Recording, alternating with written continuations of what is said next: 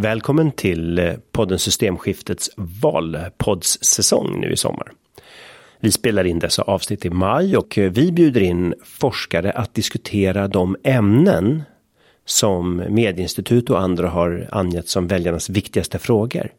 Men ur ett perspektiv som jag tror många känner är viktigare för dem än vad den vanliga politiska debatten brukar handla om.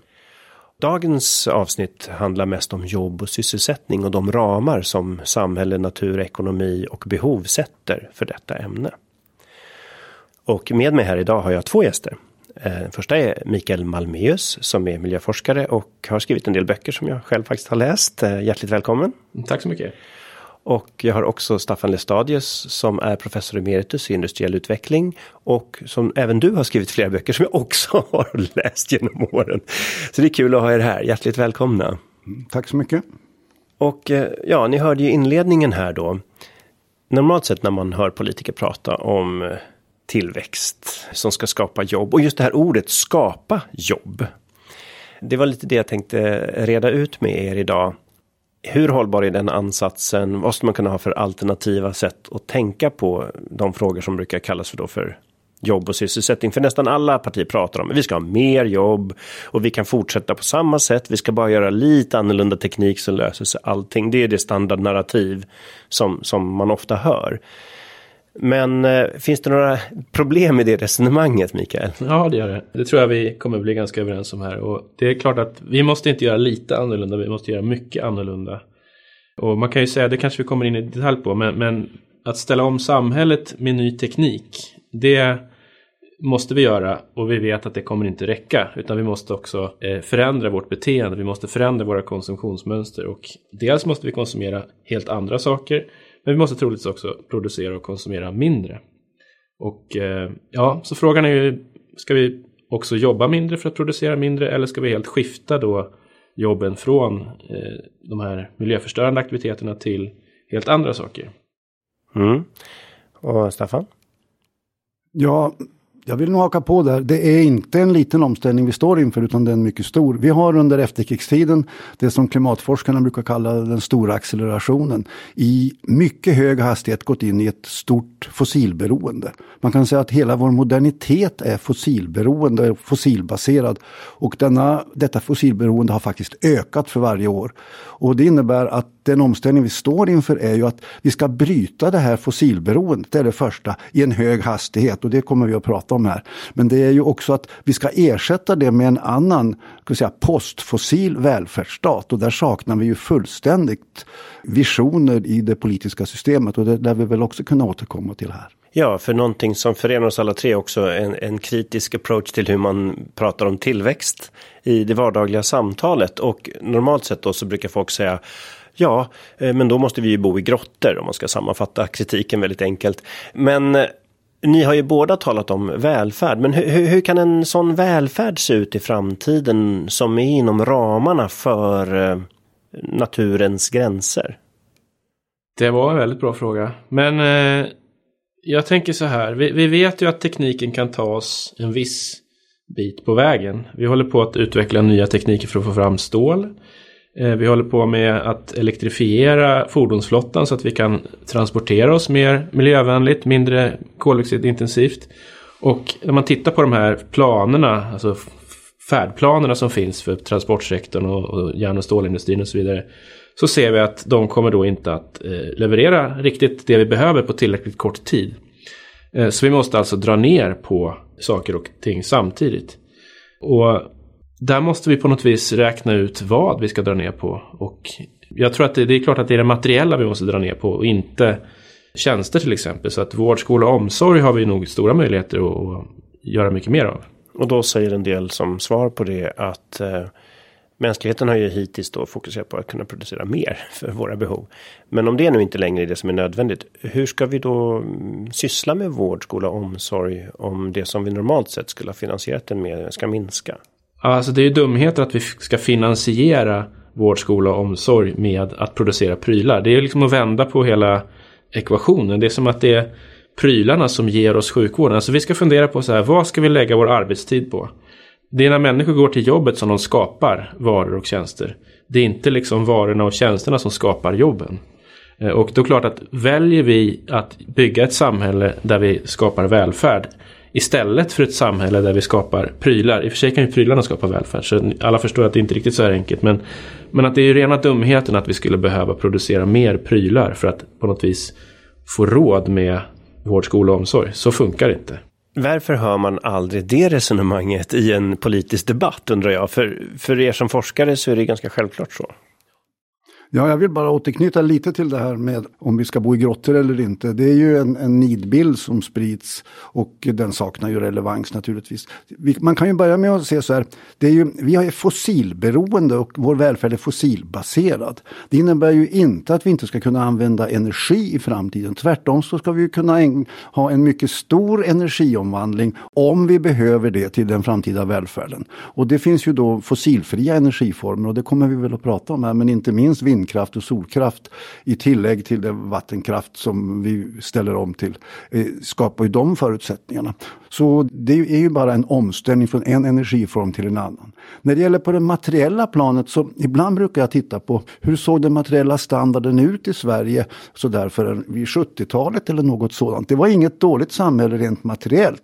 Sen dess har vi dessutom utvecklat tekniken väldigt mycket så väldigt mycket av de prylar vi hade då kan nu tillverkas mer effektivt och mycket bättre och så vidare. Och sen har vi då hela tjänstesamhället. Så det här ska vi nu koka ihop till en ny välfärdsmodell med nya energiformer, prylar som är mindre energikrävande och kanske tekniskt mycket mer utvecklade och väldigt mycket mera tjänster. Här finns väldigt mycket att skapa det framtida samhället av. Det är bara visioner som saknas och som sagt, jag tycker nog att våra politiker är väldigt dåliga på att driva sådana frågor. För 50 år sedan så var det liksom naturligt för väldigt många att driva, att ha en vision över hur det framtida samhället skulle se ut. Jag saknar den helt nu. Det är som om väldigt många i vårt politiska system är rädda rädda för den här omställningen. Det är som om de vill backa in i framtiden.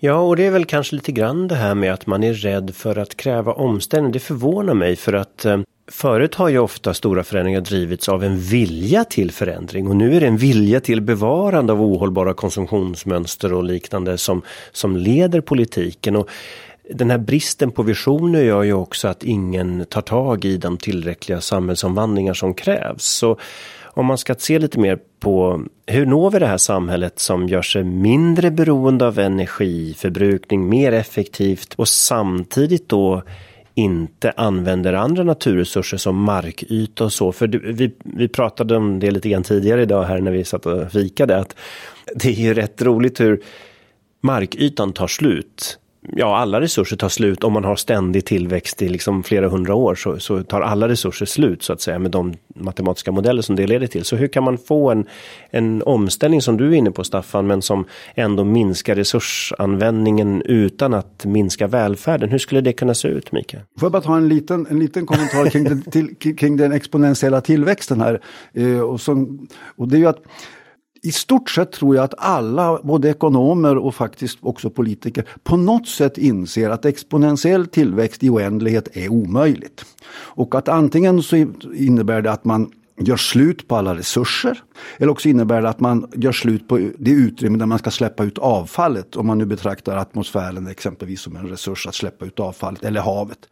Så på lång sikt verkar det finnas en enighet. Men på något sätt så skjuter man den där frågan framför sig. Så att just nu så måste vi fortsatt satsa på tillväxt. Just nu måste vi fortsatt med den här exploateringen. Just nu måste vi fortsätta på det gamla sättet. Och sen lyfter man det där problemet längre och längre fram. Och som en snöboll blir det problemet allt större och större. Och kommer då till sist att drabba våra barnbarn.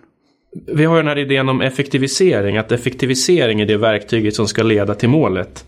Problemet är ju att, att det har hittills aldrig gjort. Effektivisering leder ju bara till mera tillväxt. Och jag tycker ett annat bra exempel är ju cirkulär ekonomi, att vi ska återanvända material. Och nu ska vi försöka på mer och mer liksom återanvända mer och mer material. Men vi ser ju de senaste 20 åren har vi ägnat oss åt det här. Materialanvändningen ökar därför att återvinningen leder ju bara till ännu fler möjligheter till, till materialanvändning. Så att vi, nu har vi både det jungfruliga materialet och Eh, det återvunna materialet. Och det här visar lite grann på logiken i vårt nuvarande system. Att vi vägrar ge oss på källorna.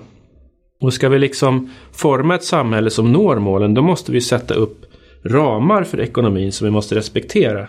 Alltså ramar för naturresursutnyttjande, ramar för koldioxidutsläppen. När det gäller koldioxidutsläppen så har vi faktiskt politik som visar sig fungera lite grann. Det går alldeles för långsamt men det är faktiskt på väg att långsamt minska. Men när det gäller materialanvändning så ser vi inte ens tillstymmelse till minskad materialanvändning. Utan den ökar och ökar. Eh, och jag tänker att det första steget för att liksom kunna använda de verktyg vi har så att de leder till ett mål. Det är ju att sätta gränser för oss själva. Och att de gränserna är ju satta tillräckligt brett. För när du talar om att vi minskar utsläppen så är ju de fossila. Men vi har ju kompenserat det genom kraftiga ökningar av biogena utsläpp sista decennierna. Åtminstone i Sverige då.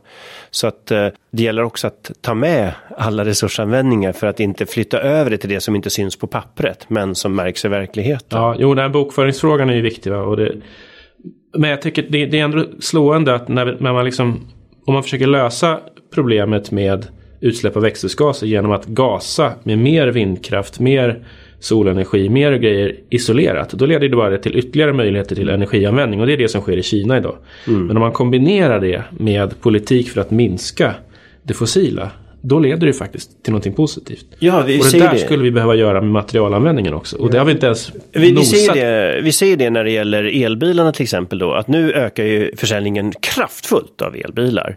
Men vi har fortfarande fler fossilbilar nu än för två decennier sedan som fortsätter att rulla. Så det, det är exakt det här dilemmat som du tar upp där. Men eh, Staffan, det här, ibland hör man ju begreppet koldioxidbudget i de här aspekterna. Vad betyder det egentligen? Ja, alltså det är ju först lite kring materialanvändningen vill jag nog koppla upp lite till Mikael. Jag tittade för några år sedan på vad som har hänt under den stora accelerationen efter andra världskriget. I stort sett på alla material jag tittade på hade man en fördubblingstakt på 25 år när det gäller ökad användning under efterkrigstiden fram till ungefär, 1990, ungefär till 2000. Så det, vi har inte sett någon minskning alls och de allra senaste materialen växer ju ännu snabbare som plast till exempel som ju då är fossilbaserat. Och då kan man lägga till att materialanvändningen har ökat ännu snabbare efter år 2000. Ja, ja faktum är att eh, UNEP, eh, alltså FNs miljöorgan, gjorde en väldigt intressant graf på det här temat där man tittade på materialanvändningen från 1970 till 2015. Och så tittade man på alla sorters material, då, metaller, icke-metalliska mineraler, biomassa och fossilt och tittar man på dem så följer de helt perfekt tillväxten eh, sedan 1970 global nivå. Sen är vi bokförda på lite olika sätt men det är vad som har hänt. Och, och det är just det vi ser då att man döljer utsläpp på pappret men de sker fortfarande i verkligheten. Om vi då tar det där med kolbudgeten som du tog upp. Så kan man säga att det är, det är en spegelbilden av den ökade resursanvändningen. Här är det ju så att vi, vi släpper alltså i allt snabbare takt dumpar avfallet i atmosfären. Och då, det där har ju klimatforskarna räknat mycket på. Man kan säga då, hur mycket kan vi dumpa i atmosfären för att hålla oss inom en viss temperaturgräns? Och i hård sammanfattning kan man säga att om vi ska hålla oss inom en och en halv grads temperaturhöjning, och det menar ju de flesta klimatforskare, där går gränsen för vad vi kan kontrollera av så att säga, klimatförändringar då har vi kvar att släppa ut i atmosfären mellan 250 och 400 gigaton på global nivå. Sen är det fullt i atmosfären och då rusar temperaturen iväg på ett okontrollerbart sätt med vissa sannolikheter. För Sveriges del... Precis, och inte ens med den siffran har vi 100% chans Nej, att klara det. Nej, det är cirka åt, mellan ja. 60 och 80 procent. Och för Sveriges del så skulle det här, man skulle kunna säga att Sverige skulle kunna göra anspråk på att vår andel är ungefär en promille av det här. Man kan kanske kräva, men det är för om vi ska gå lite före och vi är lite större än genomsnittet också. vi säger en promille för det blir enkelt att räkna. Då återstår det för Sveriges del 250 till 400 megaton att släppa ut i den här kolbudgeten innan atmosfären är slut. Alltså en promille av det stora. Om vi sen tänker oss att lite av det ska vi spara till våra barnbarn också. Så att vi har ju släppt ut enormt mycket i den generation jag representerar. Så vi säger att hälften ska vara kvar för våra barnbarn. Då har vi kvar för Sveriges del att släppa ut kanske 125 till 200 megaton. Och då ska vi se, det skulle då motsvara en, med nuvarande utsläppstakt någonstans mellan 3 och 5 år om vi inte gör någonting. Mm. Och det här låter väldigt tufft för väldigt många och det finns de som värjer sig. Annika Strandhäll värjde sig för den här siffrorna häromdagen i någon tidningsintervju. Ja, det, WWF presenterade ju sina siffror på att, eh, och även om vi tar i anspråk 100 procent av det så blir det 21 procent årliga utsläppsminskningar och det Ja, var det. Strandhäll värjde sig mot. Ja, och jag menar att det kanske är ännu tuffare. Men, men eh, eh, det här måste man ju då hantera och diskutera och vad är konsekvenserna av det. Men så här allvarligt är det. Och i hård sammanfattning kan man säga att om vi resonerar på det här sättet så spelar de här åren ingen roll. För det, det är hur mycket vi har kvar att släppa ut som är det viktiga. Inte hur vi sprider ut det. Och det här är en stor utmaning för politiken och ingen ledande politiker har vågat ta i detta. Nej, och nu här idag har vi fått exempel på budgivning här. Kevin Anderson brukar säga 15-16 procent, eh, WWF sa häromdagen 21 procent och du tycker att vi faktiskt måste gå ännu hårdare fram om vi ska Anna, stötta jag har ändå barnbarnen. gjort mina räkningar, i mina Ja. böcker har jag baserat mig på 7 procent. Ja, det var för ett antal år sedan. Som ett minimum. Ja, ja. Och, och då ser vi här att här har vi ju ändå en, en, en budpolitik som handlar om att eh, det är koldioxidutsläppen som ska minska så snabbt som möjligt, eller växthusgasutsläppen. Men det vi hör i vanliga fall är ju att vi ska ha mer av massa saker. Vi ska ha mer järnvägar eller mer vägar. Vi ska ha mer bostäder eller mer fabriker. Det är ju inte den typen av löften som politikerna tävlar om att eh, vinna. Hur kommer det sig när man ser det, man kan inte förhandla med systemgränserna som naturen sätter. De är där. Vi har ju en väldigt förvirrad diskussion om tillväxt. Alltså, till, alltså många menar ju bland annat, eh, jag och Thomas Hahn skrev en rapport för några månader sedan där vi gick igenom, har gått igenom ungefär 200 tidningsartiklar och ett antal böcker, vilka argument som återkommer. Ett av de absolut vanligaste det är ju det här med effektivisering. Och att man förknippar tillväxt med effektivisering. Så man tror att tillväxten skapar mer effektiv produktion och konsumtion. Och sen har man den lilla då som man kallar för frikoppling där man statistiskt kan se att när just när det gäller koldioxid då, så, så har vi tillväxt samtidigt som utsläppen minskar långsamt, långsamt. Men det vi kan se är att den här effektiviseringen har ju framförallt använts för att öka produktionen. En liten, liten del av effektiviseringen har använts för att minska utsläppen. Och det är bara på pappret nota bene om man tittar på Jo, sen kan man absolut, alltså, det, det har vi sagt att vi inte ska göra. Vi är för mycket på teknikaliteter. Men, ja, ja men precis va. Så att, men, men, men, eh, ja, nej, men man har en, en, en riktigt farlig syn på tillväxt. Och, och den har ju pågått sen i 50 år ungefär. Det var ju liksom då tillväxtfrågan började diskuteras med tillväxtens gränser som Romklubben gav ut 1972. Och, och den diskussionen är ju inte färdig utan det, som, det serveras ju hela tiden nya varianter på samma argument om att vi kan fortsätta ha den här tillväxten. Därför att tillväxten ger ju effektivisering. Och utan tillväxt har vi inte råd att investera i klimatomställningen. Jag kan rabbla på en massa andra argument också. Vi kan ju se länder som inte har någon tillväxt. Hur, då, hur bra är de då? Hur bra var det i Sovjet minsann? Alltså det finns ju jättemånga argument kring eh, varför vi måste fortsätta ha tillväxt. Men den här diskussionen måste ju skärpas alltså. För att Tillväxt betyder ju ökad produktion och konsumtion. Och när nu tekniken inte räcker, om vi använder den här koldioxidbudgeten som Staffan berättade om här. Eh, då har vi inte många år på oss. Och den teknikutveckling vi pratar om, när vi ska få fram fossilfritt stål, inte fossilfritt stål utan fossilreducerat stål och eh, ja, fossilsnåla transporter. Det tar ju ganska lång tid att göra det.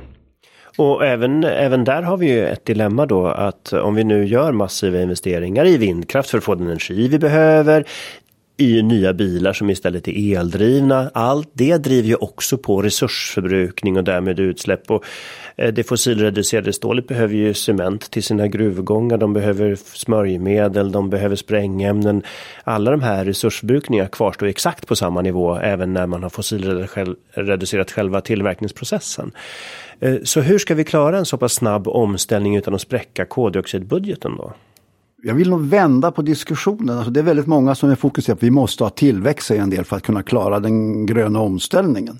Eh, jag tycker man ska vända upp och ner på den, eller vända den rätt. Och säga att vad vi behöver är en omställning. Och den omställningen måste gå ut på att vi ska reducera fossilanvändningen med eh, 7 eller 10 eller 15 procent per år. Det är utgångspunkten. Och eh, sen får vi se om det blir någon tillväxt av det. Själva omställningen i sig kan skapa jobb, den skapar aktiviteter och så vidare. Men det centrala är inte att räkna hem det som tillväxt. Det centrala är att räkna hem att vi blir av med fossilbränsleanvändningen. Så att man kan se mer tillväxten som en residual istället för ett mål. Och eh, sen kan man ju då fråga sig med tanke på att vi har haft under efterkrigstiden har vi ökat fossilanvändningen och materialanvändningen med mellan 2, 3, 4, 5 procent om året. Och det har gött och gett bränsle till tillväxt, den ekonomiska tillväxten. Om vi nu ska vända på kuttingen och reducera i samma takt och faktiskt mycket snabbare kan man ju alltid fråga sig hur klarar vi tillväxtmålen? Men som sagt var det centrala är inte om vi får tillväxt eller inte, det är att vi klarar omställningen och det är den som också skapar sysselsättning och aktivitet. Och då måste vi bryta det här eh, idén om att orsak och verkan kring tillväxt.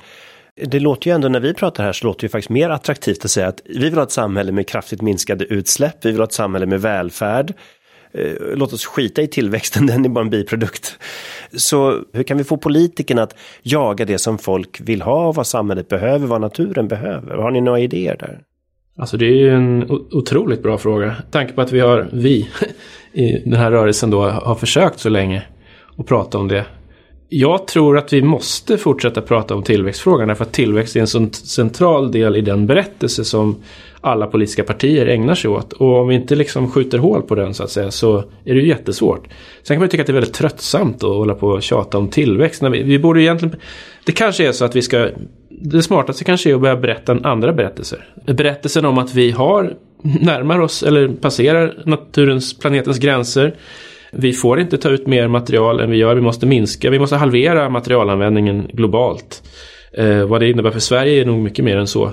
Ja, eftersom det finns ju fortfarande länder som har behov av materiell välfärd. Det finns ju väldigt många människor på jorden som fortfarande behöver faktiskt mer mat, mer möjlighet att transportera sig för att kunna få välfärd. Men, men jag skulle nog vilja säga så här, berättelsen måste ju vara någonting med att vi Okej, okay, tekniken måste vi ha, den ska utvecklas, men den kommer inte leda hela vägen fram. Då måste vi göra mindre och annorlunda.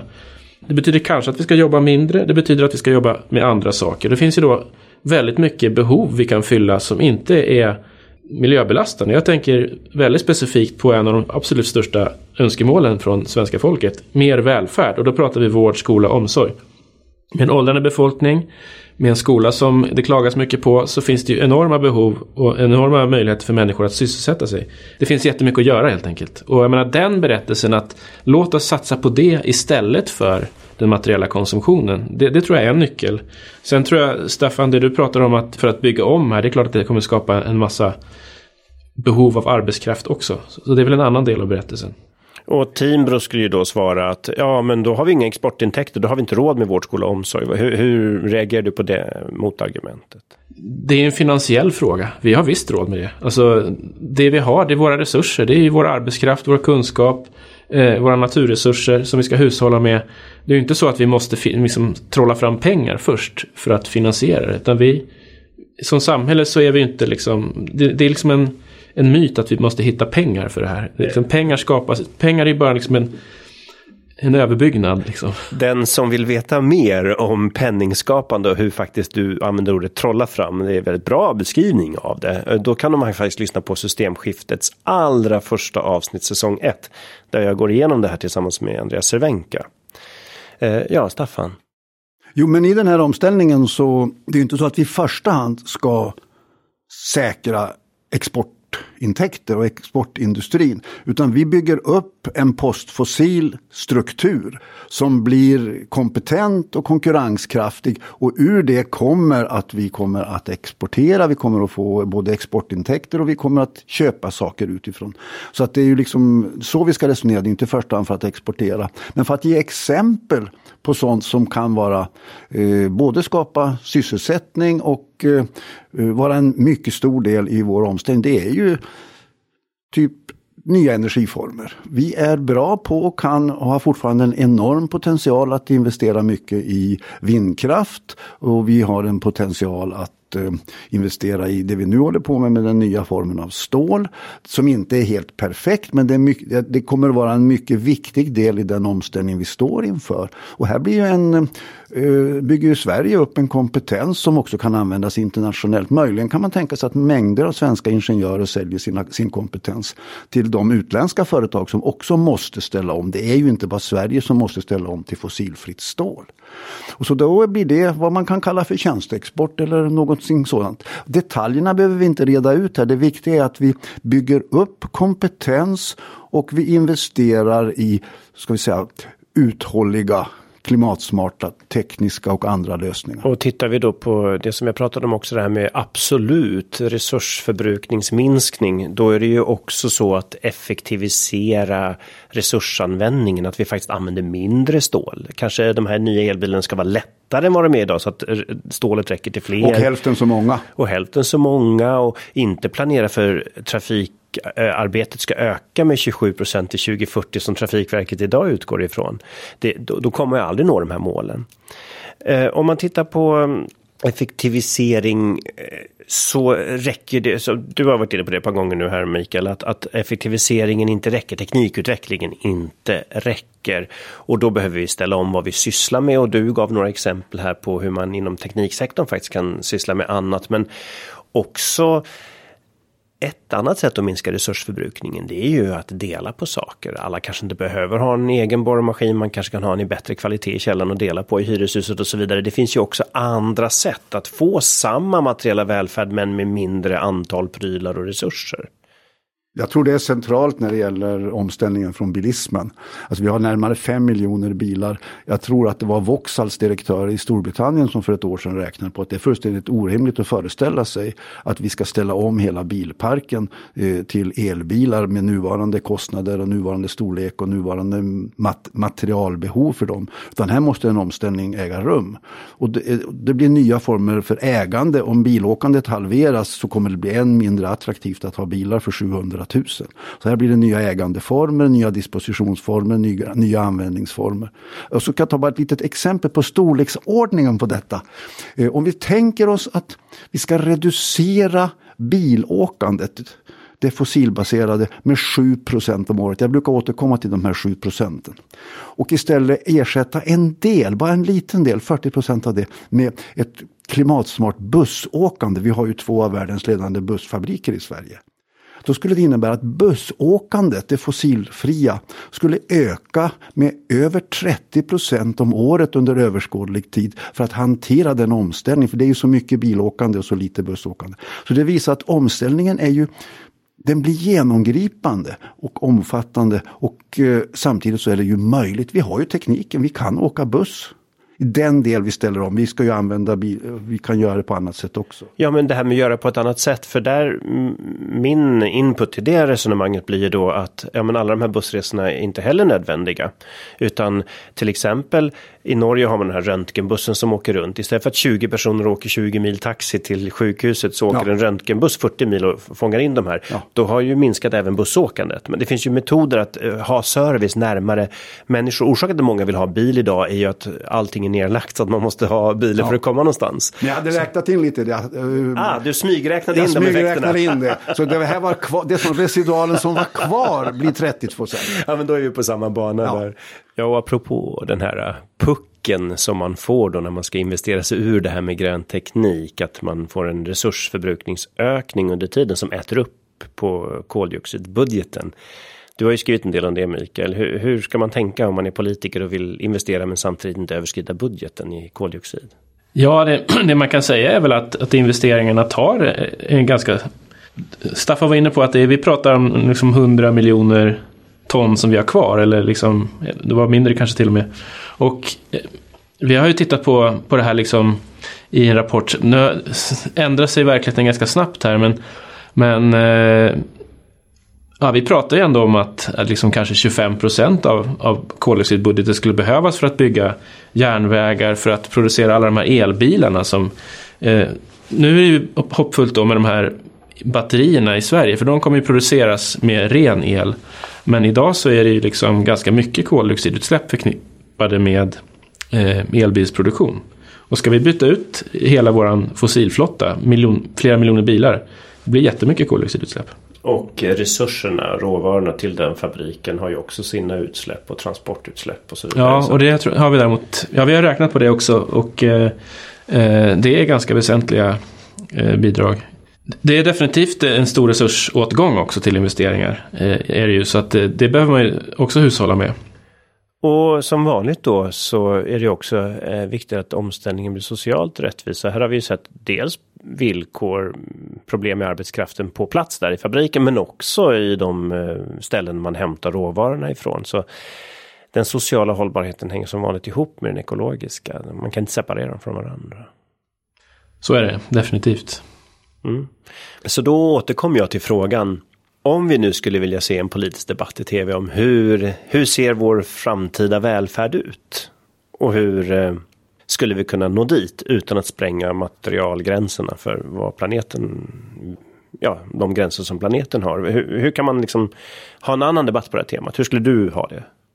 Ja, ja det är en jättebra fråga alltså. Men, men alltså, man skulle vilja höra någon liksom politiker förhålla sig till den här materialförbrukningen och de här koldioxidutsläppen vi har idag och, och den otroligt snabba omställningen vi, vi har. För jag, jag tror att liksom, det blir ju mer och mer klart, det kommer forskningsrapport efter forskningsrapport som talar om, nu är det till och med IPCCs senaste rapport talar mycket tydligt om att vi behöver beteendeförändringar. Vi måste förändra våra konsumtionsmönster. Vi, vi kan inte förvänta oss samma typ av, av samhälle, samma typ av liksom produktion och konsumtion. Vi kan inte bara ersätta med fossilfria alternativ. De finns inte i tillräckligt hög utsträckning. Och liksom förhålla sig till den och, och då prata mer om, ja, men för det, då finns det ju det finns ju alternativ. Det finns ju liksom fritidslinjen. Att vi, ja, vi behöver inte konsumera så mycket. Eh, vi säger jag då. Det är fullt medvetna om att vi är väldigt olika behov och olika rika allihopa då. Men som samhälle så, så kan vi, kan vi liksom minska resursanvändningen. Och kanske då istället eh, konsumera tid. En andra är då som jag har pratat om redan. Jag tycker liksom den här immateriella välfärden. Alltså bygga upp den. Den har inget väldigt litet miljö och eh, klimatavtryck. Alltså, och, och, en debatt om, liksom se det som en möjlighet. Alltså, det finns massvis med jobb att, att skapa där och massvis med välfärd att skapa. Alltså väldigt mycket bättre skola, väldigt mycket vård. Det är en möjlighet. Det är, den borde det, vi verkligen liksom Det är ju rätt intressant, på. för varenda valrörelse hör man alla partier säga att vi ska ha vård, skola och omsorg. Men sen när de eh, satsar budgetpengarna då är det andra grejer som pengarna ja, går till. Den är ju till. dyr alltså. Den är ju jättedyr. Eh, därför att vi har så mycket tillväxt. Och vilket, tillväxten gör ju att, att, eh, att lönerna drivs upp hela tiden. Det kan man ju se överallt. Vi har ju inte råd med personal på tågstationer som ska kan liksom det måste ju vara maskiner. Maskiner är mycket billigare än människor. Så vi måste ha maskiner som läser upp tågtiderna och förseningarna. Eh, för att ha en människa som sitter och liksom läser upp det där, det är alldeles för dyrt. Och ha post som, som, som levereras varje vecka, eller varje dag, det är också alldeles för dyrt. Ja, snart är det för dyrt varje vecka också. Säkert. Ja, och, och det här har ju att göra med att vi liksom våra löner drivs upp väldigt mycket av, av, av BNP-ökningen. Eh. Och jag skulle lägga till då finansmarknadens modeller och banksystemets funktion. Att du får en tillgångsinflation för att de med väldigt mycket pengar har så mycket pengar att investera i. Att det driver på den här utvecklingen också. Och Staffan, vad, hur skulle du förhålla dig till det här att vi behöver göra en massa saker men vi är inte det vi håller på med? Ja, alltså vi ska väl inte tro att vi har tänkt färdigt på det, men det är dags att börja tänka på det. Jag brukar använda ett aktivitetsbegrepp snarare än, och då, det kan vi lägga på individnivå. Vad ska människor använda sin tid till och sitt liv till? Och då har vi naturligtvis frågan mellan vad man gör i den formella produktionen av något och vad man gör så att säga, någon informell aktivitet relaterat till, till olika saker. Så att eh, där har vi en sak eh, som är viktig. Alla aktiviteter, då kan man då fundera på vilka ger fossila utsläpp och vilka in, gör, gör det inte. Eh, men det är viktigt att skapa att välfärden inte bara skapas i det formella produktionssystemet utan skapas i det sätt vi lever på och hur vi använder vår tid. Och här finns det mycket man kan göra utan att jag går in på några detaljer. Och eh, i det här finns också sådana där saker som det fossila samhället med de höga hastigheter vi har har perverterat vår tidsuppfattning. Så vi tycker ju att saker och ting ska gå, det är normalt att ta sig kors och tvärs Eh, över världen på sex timmar. Och man, det är normalt att resa på det här sättet. Och det är normalt att saker ska ta den här tiden. Och i ett postfossilt samhälle kanske det där ser annorlunda, eller ser det där annorlunda ut utan att vi behöver gå in i detaljerna på det. Så det, det centrala är att omställningen är mer genomgripande än att bara minska fossilbränsleanvändningen. Det blir ett annat sätt att leva och vara. Och den politiska uppgiften är ju att lotsa det här så att det på ett jämlikt sätt upplevs som en välfärds, som en annorlunda livsstil men inte nödvändigtvis sämre. Och det ska dessutom, dessutom tror jag att detta måste ske inom ramen för ett väldigt jämlikt samhälle. För väldigt många upplever nu, varför ska jag stå för det här när de kan släppa ut så mycket? Så jag tror att jämlikhetspolitik är central i den omställning till ett postfossilt samhälle som vi pratar om. Ja, och om man tittar på utvecklingen då så ser vi att klyftor har ökat så jämlikheten har ju faktiskt minskat. Mm. Eh, vi tittar också på utsläppen har ju då ökat. Och även social ohäl eller psykologisk ohälsa, psykosocial hälsa har ju faktiskt försämrats också. Så om man tittar på alla indikatorer, miljöns hälsa försämras, människors psykiska hälsa försämras i alla fall och deras upplevda lycka ökar inte. Egentligen är det ett ganska öppet mål för en politiker som vill lova en bättre framtid som omställningen skulle kunna ge. Men det är ju inte de löftena vi hör utan det är billigare bensin, det är mer av allt. Hur ska man kunna sälja in det här eller beskriva det här i alla fall korrekt på ett sätt som gör att det känns attraktivt? För det första så tror jag vi ska inte hoppas på politikerna. De kommer inte gå före här. Alltså de är otroligt känsliga för väljarna. Man ser ju bara hur dåligt det går för de liksom, politiska partier som är alltför radikala. Utan här måste ju till folkrörelser. Jag, jag, jag tror verkligen att det, det behövs liksom mycket bredare front än bara i partiledardebatter diskutera.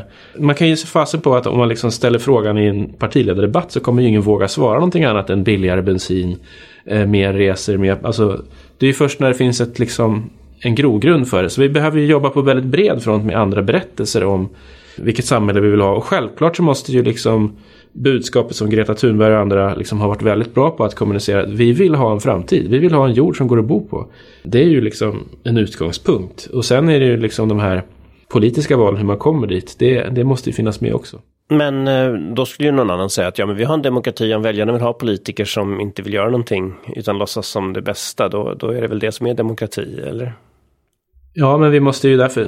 Det, men jag tror inte att politisk förändring kommer att liksom ske om det inte finns en bred önskemål för, bland befolkningen. Det är väl här vi är inne på ett kärndilemma egentligen. För i princip 98 procent av svenska folket vet att människan förändrar klimatet med våra utsläpp idag. Och de allra flesta vill faktiskt minska det påverkan. Och de allra flesta vill kunna ta sig någonstans för att få den välfärd man behöver. Sen skulle man kunna leverera den välfärden närmare till exempel så man slipper åka så långt. Men bara att man vill ha tillgång till olika saker. Och, så man vill ha möjligheten att transportera sig. Man vill ha välfärden och man vill ha minskade utsläpp samtidigt. Och när jag tolkar ditt svar här då, det är det att politikerna vågar inte förklara att det finns motsättningar här, utan man låtsas att de här motsättningarna inte finns. Man talar om grön tillväxt och teknikutveckling löser alla problem för att slippa ta tag i de här motsättningarna. Man är inte ärlig gentemot väljarna, man ger inte väljarna äkta val, utan man ger dem falska val med falska löften och falska lösningar. Och de har ju någon slags understöd här också eh, från vissa forskare och organisationer och näringsliv och så vidare. Så att jag menar, det måste finnas motkrafter mot liksom. Men Staffan, du sa ju, du sa att ja, men vad vi behöver göra är omställningen. Mm.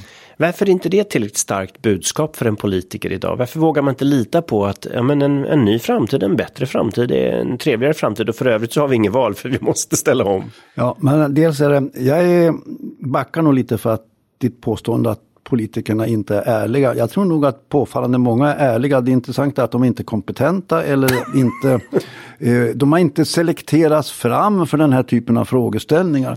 När det gäller tillväxtfrågan är det ju dessutom så att själva den ekonomiska tillväxten har ju alltid varit lösningen för alla politiska dilemman. Det vi inte lyckas få igenom i år, det får vi igenom nästa år när, det har vuxit, när ekonomin har vuxit med 2% Så det är en ryggmärgsreflex hos en väldigt stor del av våra politiker. Så att eh, jag tror, jag delar Mikaels uppfattning, här måste det till ett väldigt stort tryck underifrån för att visa att eh, vad vi behöver är hjälp för den omställning som allt fler egentligen vill ha men är rädda för. Jag tror väldigt många är rädda för att det ska bli det här med att man ska bo i, i grottor och gå i djurhudar. Och så här sviker det demokratiska systemet för tillfället. Men eh, då gäller det att eh, få fart på omställningen genom ett stort tryck underifrån. Men om vi då ska gå från en åskådardemokrati till en deltagande demokrati ja. där folk ställer krav. Här har vi faktiskt en podd med flera tusen lyssnare vad har ni för råd eh, nu om vi ska göra politikerna mer kompetenta då, om du tycker att de inte är det? Vad har vi för råd att ge till människor som nu i valrörelsen kommer träffa politiker och känner en frustration över de här falska löftena? Vad ska de säga? Hur ska de liksom eh, argumentera med en politiker när de ställer dem mot väggen och säger att du, vi, vi, vi tror inte på era löften om grön tillväxt och vi tror inte på era fejklöften om hur allting ska finansieras. Vad vill ni ge dem för verktyg? Vad vill ni ge dem för argument så att de kan ställa politikerna mot väggen i de frågorna då? Staffans böcker. Ja, jag, Vad heter ja, de då? Berätta. Nu. Ja, min senaste bok heter ju En strimma av hopp. Och den, eh, där försöker jag summera upp just vad som finns hoppfullt i det här men också utmanande. Den tidigare boken hette Klimatet och omställningen. Och där hade jag faktiskt kapitelvis åtta kapitel om hur omställningen kan gå till. Och försöka att formulera det på ett, ett så begripligt sätt att även politiker förstår innehållet. Och sen hade jag en bok tidigare just som fokuserade på välfärden, klimatet och välfärden. Är det möjligt? Och jag menar att det är möjligt. Och jag menar att omställningen kan äga rum med den teknik vi redan har, med det vi vet och kan nu. Vi ska inte försöka använda morgondagens teknik för att lösa dagens problem, utan vi vet tillräckligt. Det är frågan om en politisk vilja att göra det och att våga. Och framför allt menar jag att i det politiska systemet så måste ju våra politiker och det var du inne på, vänja sig av med att sträcka upp ett vått finger och bara lyssna till hur de tror att opinionen är och istället försöka skapa och mobilisera för en omställningsopinion. Jag tror att väldigt många människor vill ha hjälp. Jag brukar säga ibland att hälften av, till en del måste vi göra saker själva. Jag brukar själv ha ett mantra, vi kan halvera våra fotavtryck på individuell nivå. Men därutöver behöver vi hjälp av det politiska systemet. Nya skatter, nya regler, nya möjligheter och man löser systemfrågor som kollektivtrafiken och annat. Och det är där som vi måste liksom sätta in stöten och som Mikael säger, folkbildning är ett, den här podden är något annat. Och eh, sen är det många som säger, men vi, det spelar så liten roll vad vi gör. Och då vill han hänvisa till Greta Thunberg som sa någon gång att här säger man att det spelar ingen roll vad vi gör. Om en liten skolflicka på 15 år kan få så stort gehör för att man ska förändra saker och ting i världen ska väl många fler människor kunna få ännu större tryck i omställningen. Mm. Och om vi fortsätter reklampausen Mikael, du har också skrivit en del böcker som kanske kan ge vägledning. Är någon du vill särskilt rekommendera? Ja, den senaste rapporten heter ju Tillväxten inför verkligheten som jag skrivit tillsammans med Thomas Hahn. Och där går vi igenom ganska noga faktiskt vad, vad, tillväxt egentligen handlar om. Och att det faktiskt finns ganska olika definitioner och väldigt många fallgropar, väldigt många dåliga argument. Och sen har vi ett kapitel på slutet som försöker skissa lite grann på vad vi ska göra istället. Och, och jag tycker att det, det viktigaste är ju då att sätta upp gränser Mm. För inom gränser så är ekonomin faktiskt väldigt bra på att anpassa sig. Marknadsekonomin är fenomenal på att hitta liksom nya smarta sätt att producera och konsumera. Sen så finns det alltid då en alldeles för fri ekonomi skapar orättvisor så då måste vi hantera det med eh, fördelningspolitik och, och mycket annat. Ja, eller jag, jag kallar det till och med för pre-distribution, att man redan i grunden skapar strukturer som inte skapar ojämlikheten Bra, också. absolut. Sådär. Och, och det där går vi inte in särskilt mycket i detalj på, ska jag, om vi ska vara ärliga med våra, just vår rapport. Mm. Men eh, ja, nej men så, så, läs gärna den. Men, men annars så tycker jag ju liksom att vi, vi som forskare som, som är lite kunniga på de här frågorna har ju ett jättestort ansvar. Vi behöver bli fler som som på något vis bidrar till att skapa nya berättelser. Och jag menar i och med att det är hypoteser om framtiden, framtiden har vi inte sett än, så måste det ju till liksom framtidsbilder som, som är mer eller mindre artificiella och, och de måste ju bygga på kunskap. Men man kan ju säga att poli politiken kör ju liksom business as usual, det är det enklaste. Och gärna peka lite bakåt, för det finns ju också. Vi kan alltid prata om hur det var förr. Och det är väldigt, senaste decennierna har det varit väldigt, mycket, väldigt populärt att prata om att det var bättre förr. Och det var nog inte så populärt för 50-60 år sedan att prata om att det var bättre förr. Utan det har ju liksom eh, blivit mer och mer populärt i, i takt med att det går sämre för samhället. Ja.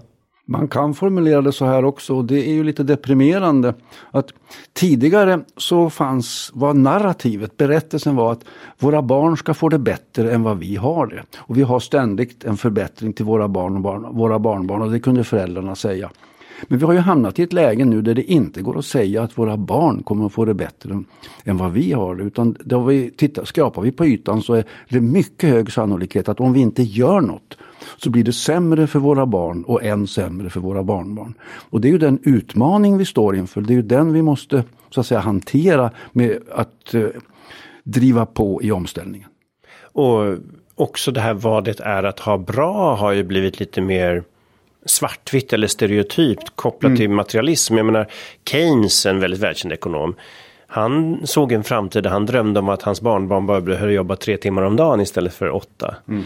Eh, så att det fanns ju också drömmar om alternativa liv där man mer kontrollerade sin tid och det hör vi ju väldigt sällan i det politiska mm. samtalet. En dröm om att få frihet över sin egen tid. Nu är det bara frihet att konsumera som dominerar mm. samtalet. Det här är ju bra på ett sätt då att hänvisa till böcker och ni är forskare, ni vill gärna gå på djupet. Men den som då kanske känner att man har för mycket annat i livet för man har så långa arbetsdagar eller andra skäl. Med lite mer slagkraftiga argument, en hisspitch med en politiker som man vill få att eh, se, inte underskatta mig som väljare, för det är det jag tycker händer. Man vet att väljarna vill ha trygghet, man vet att väljarna vill ha välfärd, man vet att väljare vill ha en god miljö och man fattar fattar innerst inne faktiskt att all den här konsumtionen har miljöproblem. Men eh, politikerna har ett spel där man låtsas som att de här konflikterna inte finns. Vad finns det för hisspitch som man skulle kunna säga till en politiker som kommer med de här floskellösningarna? Ja, det behöver man ju fila lite på alltså. Men, men eh, jag tycker nog att alltså, som individ så har man ju faktiskt möjligheten att vrida sig själv och sin omgivning lite mindre materialistisk riktning. Alltså jag tycker att vi nu har en berättelse om framtiden. Att, att vi hela tiden ska liksom Apropå att vi ska få det bättre och sådär. Alltså vi, vi vet nog att vi kommer inte få det materiellt särskilt mycket bättre. Det är inte rimligt. Eh, men att då säga att det kanske inte är det vi vill ha heller. Och, och någonting med det, och kanske också tala om för politiker att jag vill inte att du ska göra mig rikare. Jag vill inte att du ska ge mig fler resor till andra sidan av jordklotet. Jag vill, jag vill kunna göra det någon gång i livet men inte jämt liksom. Jag vill ha trygghet, jag vill ha utbildning, jag vill ha vård. Sådana saker. Och liksom, så att, men fila till det så att det blir lite kortare så, funkar hissen också kanske. Ja, det får jag ett försök till innan vi slutar sändningen. Ja, det är bra. Ja, jag tycker det där är den svåraste frågan du har ställt. Det är ju det vi kämpar med, att få acceptans i det politiska systemet. Det är också så att politikerna själva har ju landat i, den, jag menar ju att klimatfrågan ju kliver ur den klassiska höger-vänster-skalan. Det, den går inte att definieras in på det sättet i, i klassisk höger-vänster, även om den ibland tenderar att adopteras av vissa partier. Men i huvudsak menar jag att det är en fråga som skär tvärs. Det är det ena.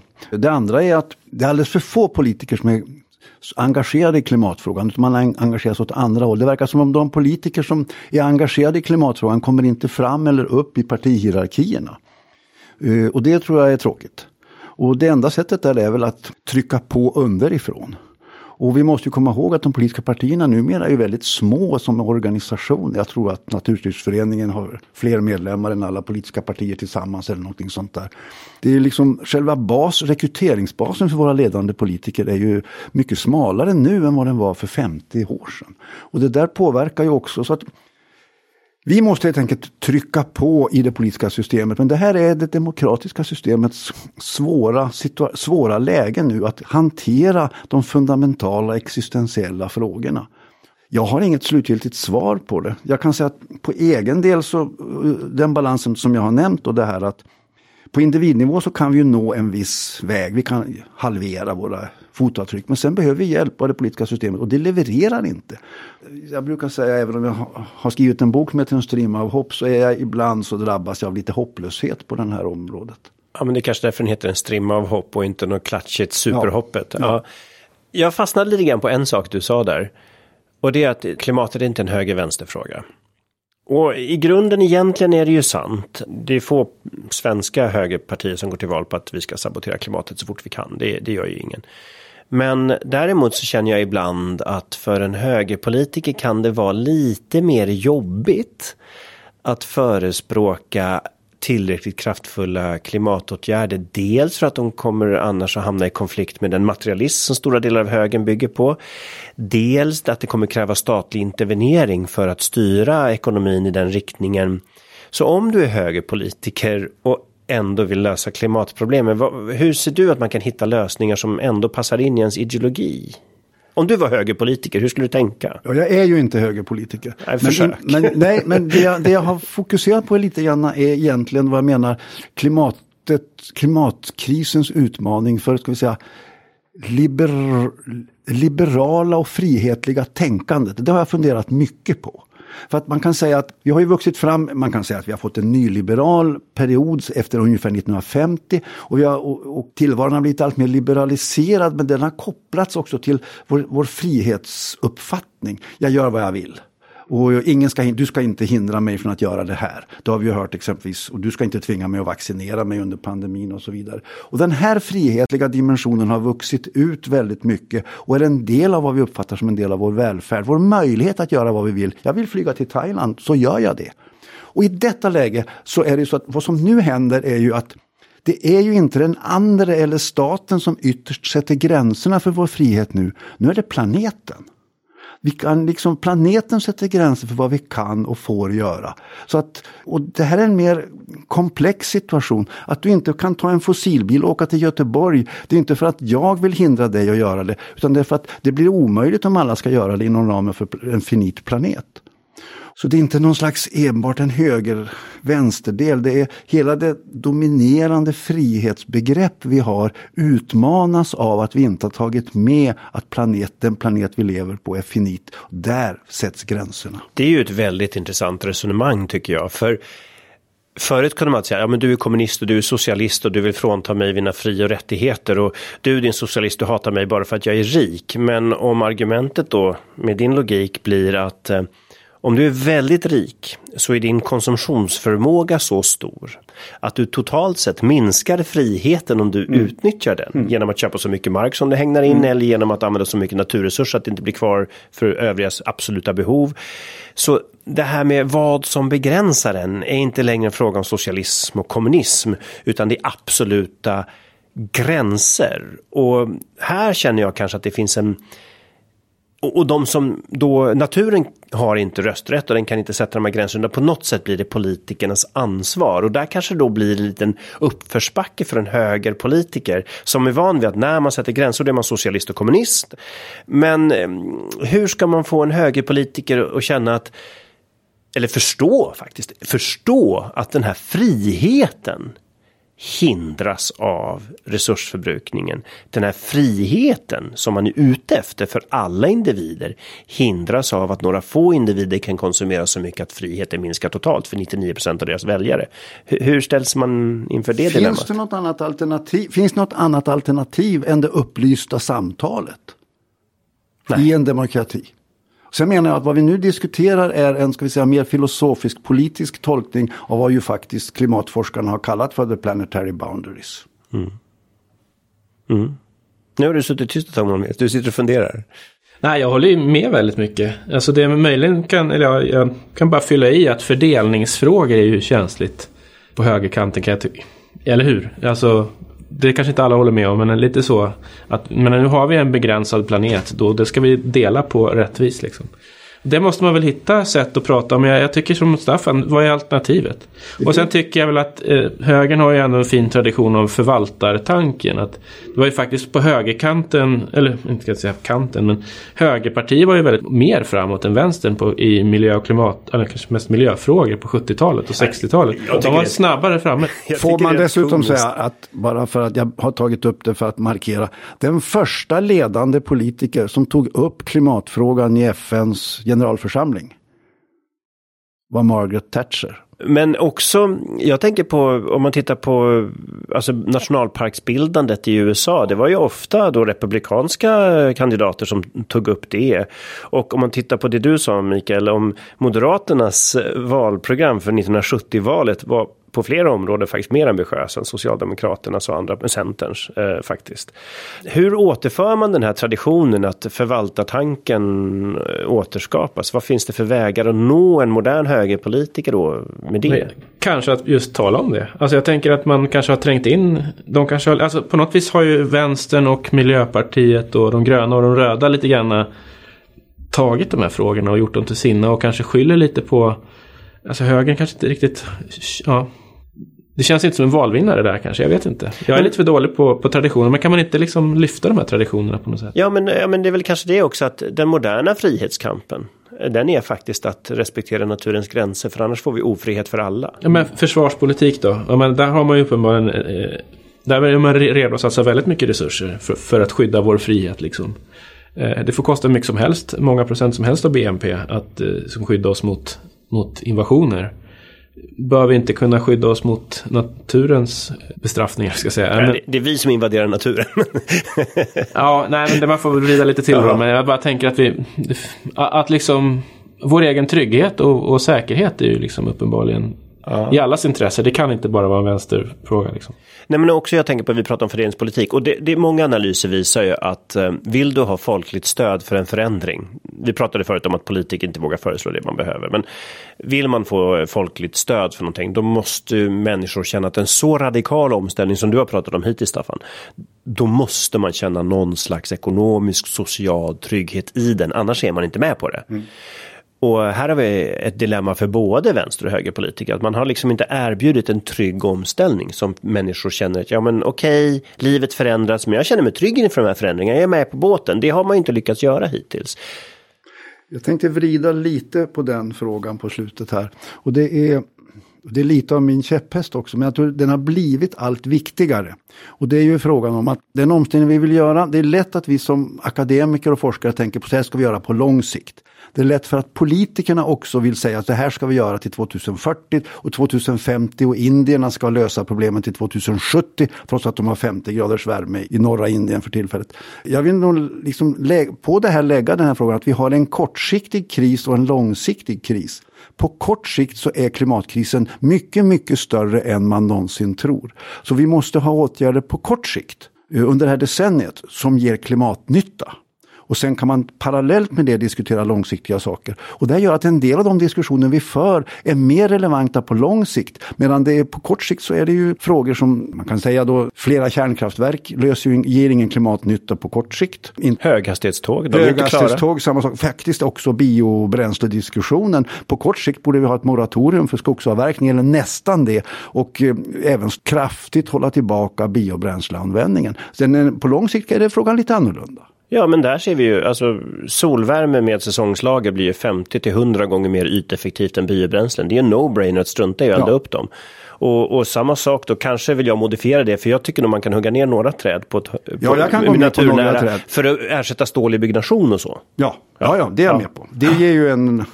Där lagrar vi ju, ett, det är ju ett kollager som är mera tilltalande än att försöka stoppa ner det i backen. Ja, och sen då, men det sågspån och de flis som blir över av det, då är det ju bättre att göra textilier och annat snarare än elda upp också. Ja, det finns mycket man kan mm. använda. Ja, det, det, är ett alternativ också. Mm. Ja.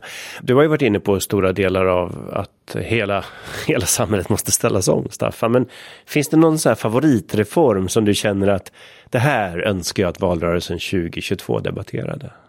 Ja, jag tycker att den nuvarande NATO-debatten visar att när man upplever en kris så kan det gå ganska fort i reformdiskussionen och det kan jag säga oberoende av vilken inställning man har i NATO-frågan. Jag menar att klimatkrisen nu är så allvarlig så att man lika snabbt som man diskuterar NATO-frågan borde diskutera en, en förändring av regeringsformens 15 paragraf om möjligheterna till undantagstillstånd i krig. Där skulle man kunna införa ett, ett villkor också att det ska vara möjligt att ha, regeringen kan fattas kraftiga beslut också i kriser som inte är av krigskaraktär. Då skulle man behöva en lösning, en läsning av det i riksdagen före valet för att sen efter valet kunna ta en andra läsning och därmed få ett instrument för att genomdriva stora åtgärder i klimatomställningen. Och vilken typ av åtgärder skulle man kunna driva med den motiveringen så att säga?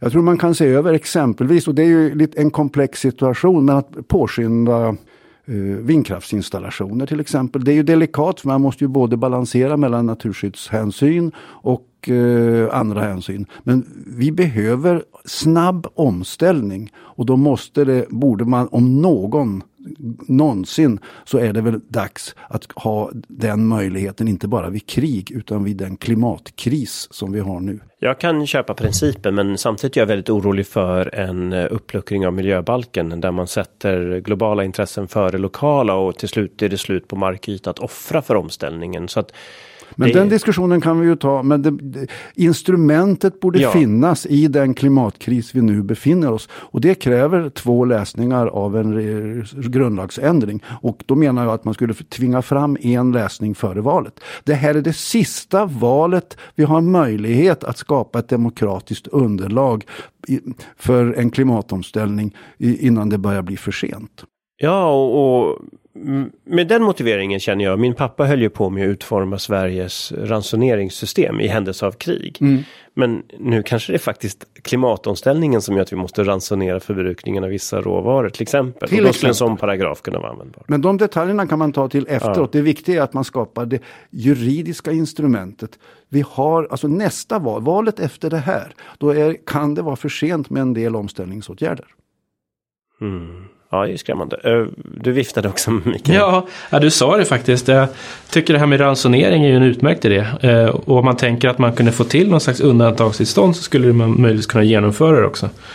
Eh, och då tänker jag på ransonering av utsläpp. Jag tänker att eh, ransonering av bilresor, flygresor, köttkonsumtion, whatever. Liksom. Det, det behöver man väl också fila på detaljerna. Men att just ta till lite mer drastiska åtgärder därför att vi faktiskt är i en krissituation. Det, det är intressant. Och för den spindoktor som lyssnar på någon som vill sätta dit er för det här så är det ju helt tydligt då att ni vill använda de demokratiska instrument, ni vill att riksdagen fattade besluten i demokratisk ordning och så vidare. Och så vidare. Så att det är inget annat som diskuteras här, bara så vi är medvetna om det.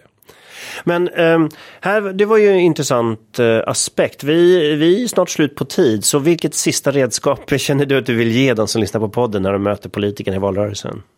Jag tycker att, jag vill säga att det går mycket snabbare att sluta göra saker än att göra mer saker. Så att faktiskt inte bara tänka på att vi ska bygga oss ur och investera oss ur och satsa oss ur allting. Utan faktiskt våga dra ner på det som eh, skadar miljön och klimatet mest. Och det är ju logiskt om vi har en Ja, kolbudget att vi kan inte överskrida den ens. Otroligt logiskt. Men ge människor betalt för att, jag vet inte, för att inte göra saker. Inte flyga långt bort, inte ta bilen eller... Eller ge en skogsägare betalt för att inte hugga ner trädet så att kolinlagringen man gör där blir maximal. Ehm, men den då som känner sig, ja men jag har inga marginaler, jag har ont om pengar, jag kan inte sluta göra saker, jag måste göra mer. Ehm, hur, hur känner du då att du kan bemöta det argumentet? Nej, men jag menar ju verkligen att, att det här måste ju ske på ett rättvist sätt. Det, det har väl... Det, det glömmer man ibland att säga när man pratar liksom ekvationer sådär. Eh, man ser det naturvetenskap, men det är en otroligt viktig förutsättning. Det är också en totalt... Eh, för det första är det en självklar rättvisefråga, men det är också en förutsättning för att överhuvudtaget ska få någon acceptans för det här. Så att liksom, att fördela det här liksom på ett rättvist sätt. Det är ju inte de som konsumerar lite som ska konsumera mindre. Nej, och sen har vi ju den här om man läst boken Jämlikhetsanden så är det ganska tydligt också att samhället blir mer resurseffektivt om det är mer jämlikt. Man använder mindre kol för att tillverka en krona liksom värde i ett sånt samhälle. Så det, det är dubbla argument där egentligen. Eh, Staffan, vad har du för... Jag vill nog hävda att omställning är en fråga om politisk vilja. Och det innebär att det duger inte att sätta sin tilltro till att teknikutveckling på lång sikt, alltså vi ska inte ha morgondagens teknik för att lösa dagens problem. Utan den politiska uppgiften är att framför allt under innevarande decennium genomföra en ska säga, en tuff omställning och där den politiska uppgiften är att se till att den blir acceptabel för alla. Det var hårda bud att vi ska ha en verklighetsbaserad politik. Ja, vad ska, våra, vad ska vi annars ha våra politiker till? Ja. Eh, och du sa tuff omställning och, och här är ett annat dilemma som vi har tycker jag. Och det är att eh, människor tror ibland att ett alternativ är inte ställa om. Vi kan bara fortsätta som förut. Och här behöver vi kanske också en viss utbildningsnivå hos politiker att det är faktiskt helt orimligt. Det är inte ett av de val vi har. Frågan är om vi ska ha en kontrollerad, strukturerad och rättvis omställning eller om vi ska ha totalt kaos. Den är det. nuvarande hetvågen i Indien är ett exempel på vad som händer om man inte tar itu med klimatkrisen. Och, och, och det paradoxala är, idag när man läser indiska tidningar så är det två parallella nyheter. Den ena är den olidliga värmeböljan och att den kostar liv och framtida skördar. Den andra är att det är en akut kolbrist i många provinser. Och man ökar kolproduktionen för att öka elproduktionen för att bland annat använda för eh, luftkonditionering. luftkonditionering. Ja. Men det här visar ju då att vi, eh, Homo sapiens, kanske ska döpa om sig till Homo fatus. Som man kan undra vad det betyder då. Men det betyder en, en inte väldigt tänkande och klok människa kan jag avslöja. Eh, på latin. Eh, men eh, det var väldigt kul att ha det här samtalet med er idag. Och jag hoppas att ni som har lyssnat känner er lite mer redo att möta floskler och falska löften i valrörelsen och kanske faktiskt också få politiker att vara ärliga mot er och våga ta er på allvar och känna att här är en människa som vill ha svar på riktiga frågor och som faktiskt förhåller sig till verkligheten och de systemgränser naturen sätter. Då, då kanske vi får en bättre valrörelse. Det var hela syftet med den här podden. Så stort tack för att ni kunde komma idag. Tack så mycket. Tack så jättemycket. I nästa veckas avsnitt så träffar vi Louise Ödlöf som är professor i energisystem i Linköpings universitet och Lotta Bångens som är vd för energieffektiviseringsföretagen. Och då ska vi prata energifrågan fast ur ett annat perspektiv än vad politiska debatten brukar vara. Tack för att du har lyssnat på dagens avsnitt av Systemskiftet. Podden produceras av Greenpeace i Sverige. Medarbetarna är Christian Åslund, Alexia Fredén och Ludvig Tillman. Och jag som är värd, Carl Schlüter.